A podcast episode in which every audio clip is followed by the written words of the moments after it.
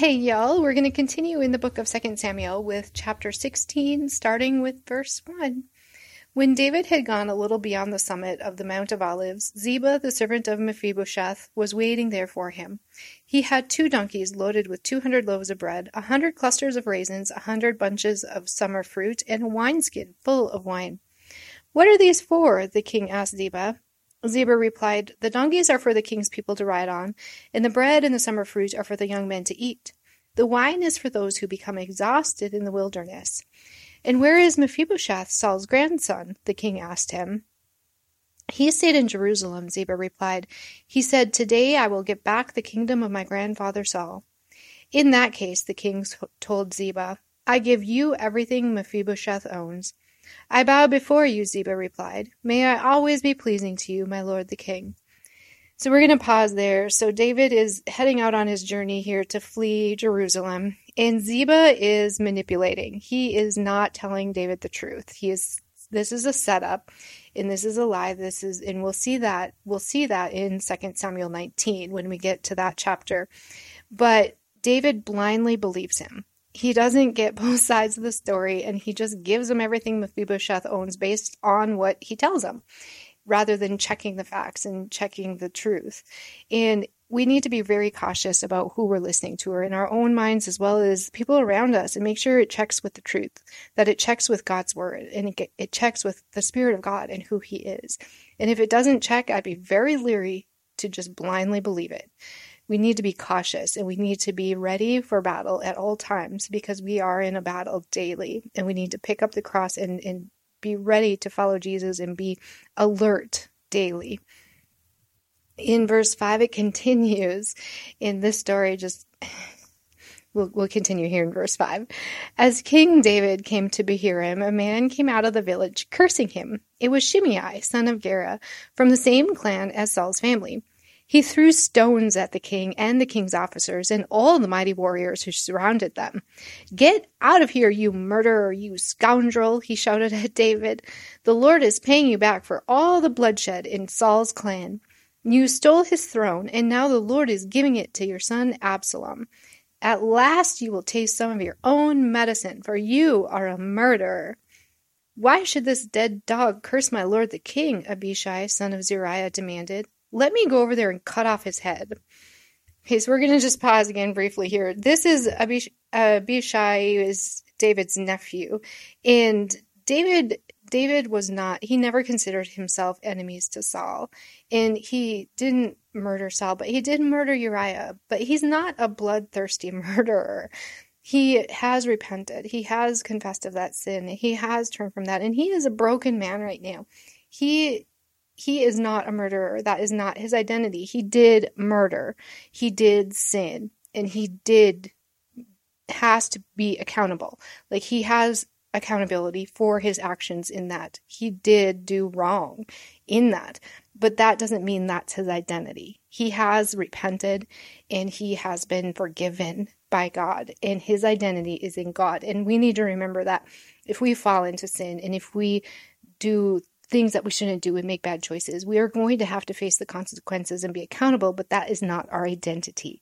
Our identity, especially the moment we repent, the moment we say, I'm so sorry, God forgives us immediately, and our identity is in Christ. We are Christ's sons and daughters.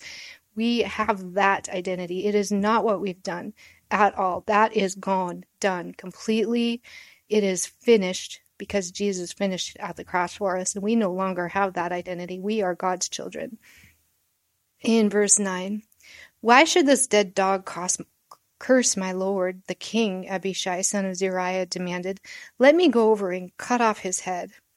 So this is David's nephew, and he is very um, ambitious.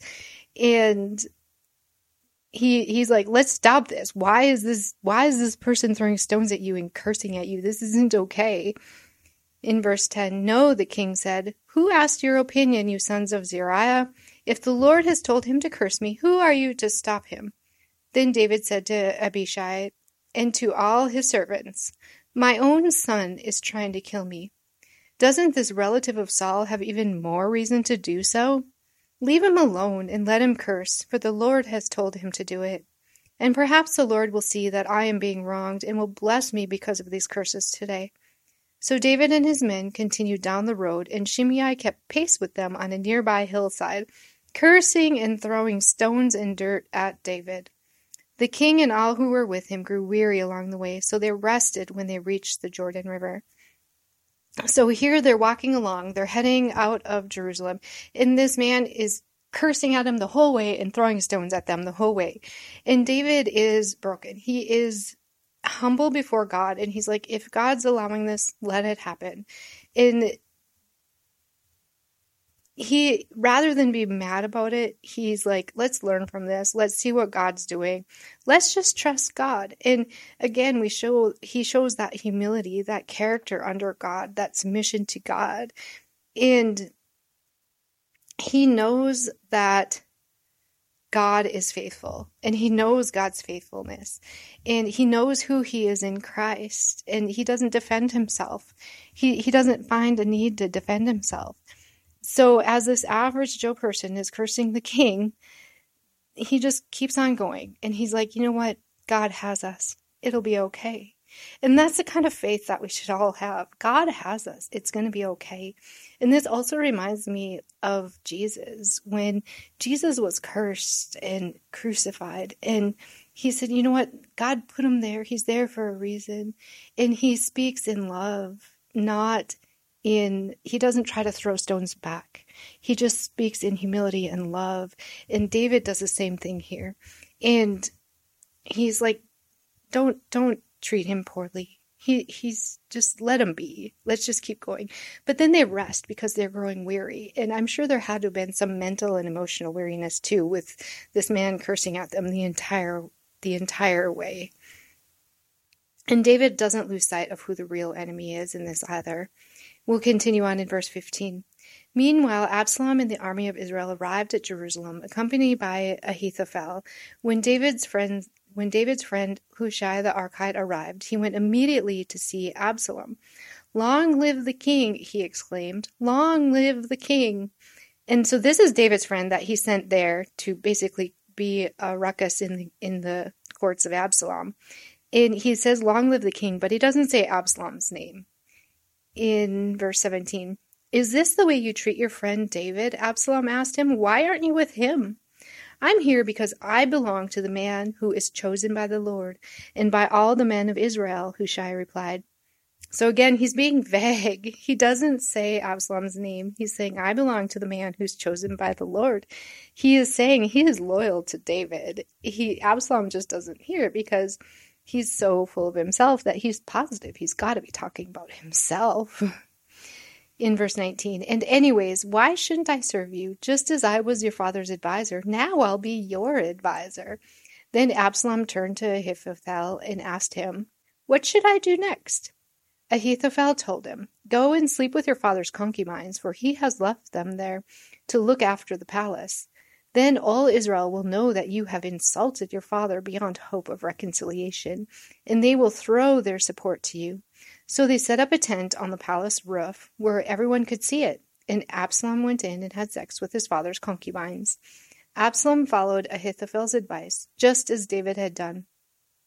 For every word Ahithophel spoke seemed as wise as though it had come directly from the mouth of God. So this was prophesied in 2 Samuel 12, 11 and 12 that that his family would do this and his family would be broken apart and that this would happen and it would be in front of everyone and not hidden like David tried to hide his sin. We're going to continue um, into chapter 17 tomorrow, but I just want to point out a couple things here. Um, he he's basic. This is basically this this act really announces David's sin, and he goes to the palace roof, which is very likely the very place where David looked out and gazed upon Bathsheba in the first place.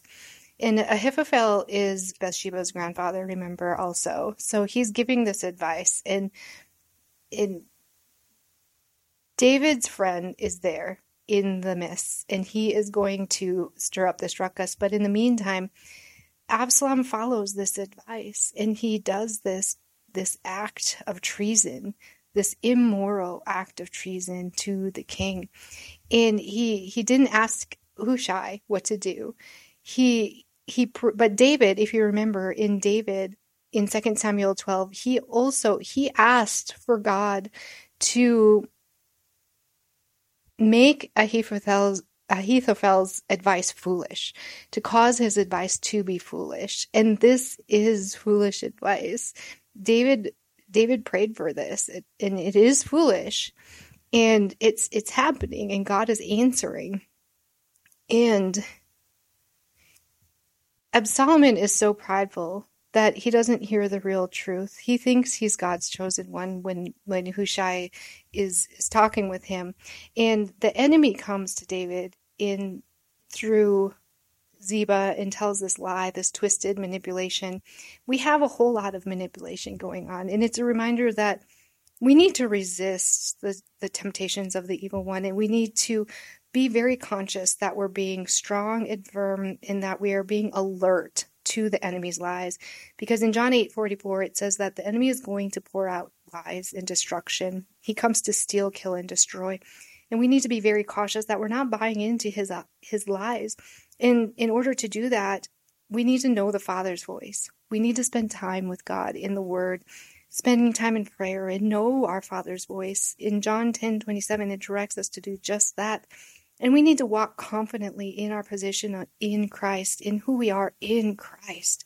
And don't let whatever the enemy throws at us sway us, like David did when Shimei was cursing him along the way. He knew his identity in Christ. He's like, well, let it be. It's not important. Because he knew who he was in Christ. And Colossians 2 14 and 15 tells us that we can walk confidently in who we are in Christ. And we need to stand on that daily and remain alert every single day through our journey here. Thanks, y'all. We'll continue on tomorrow. Have a great night.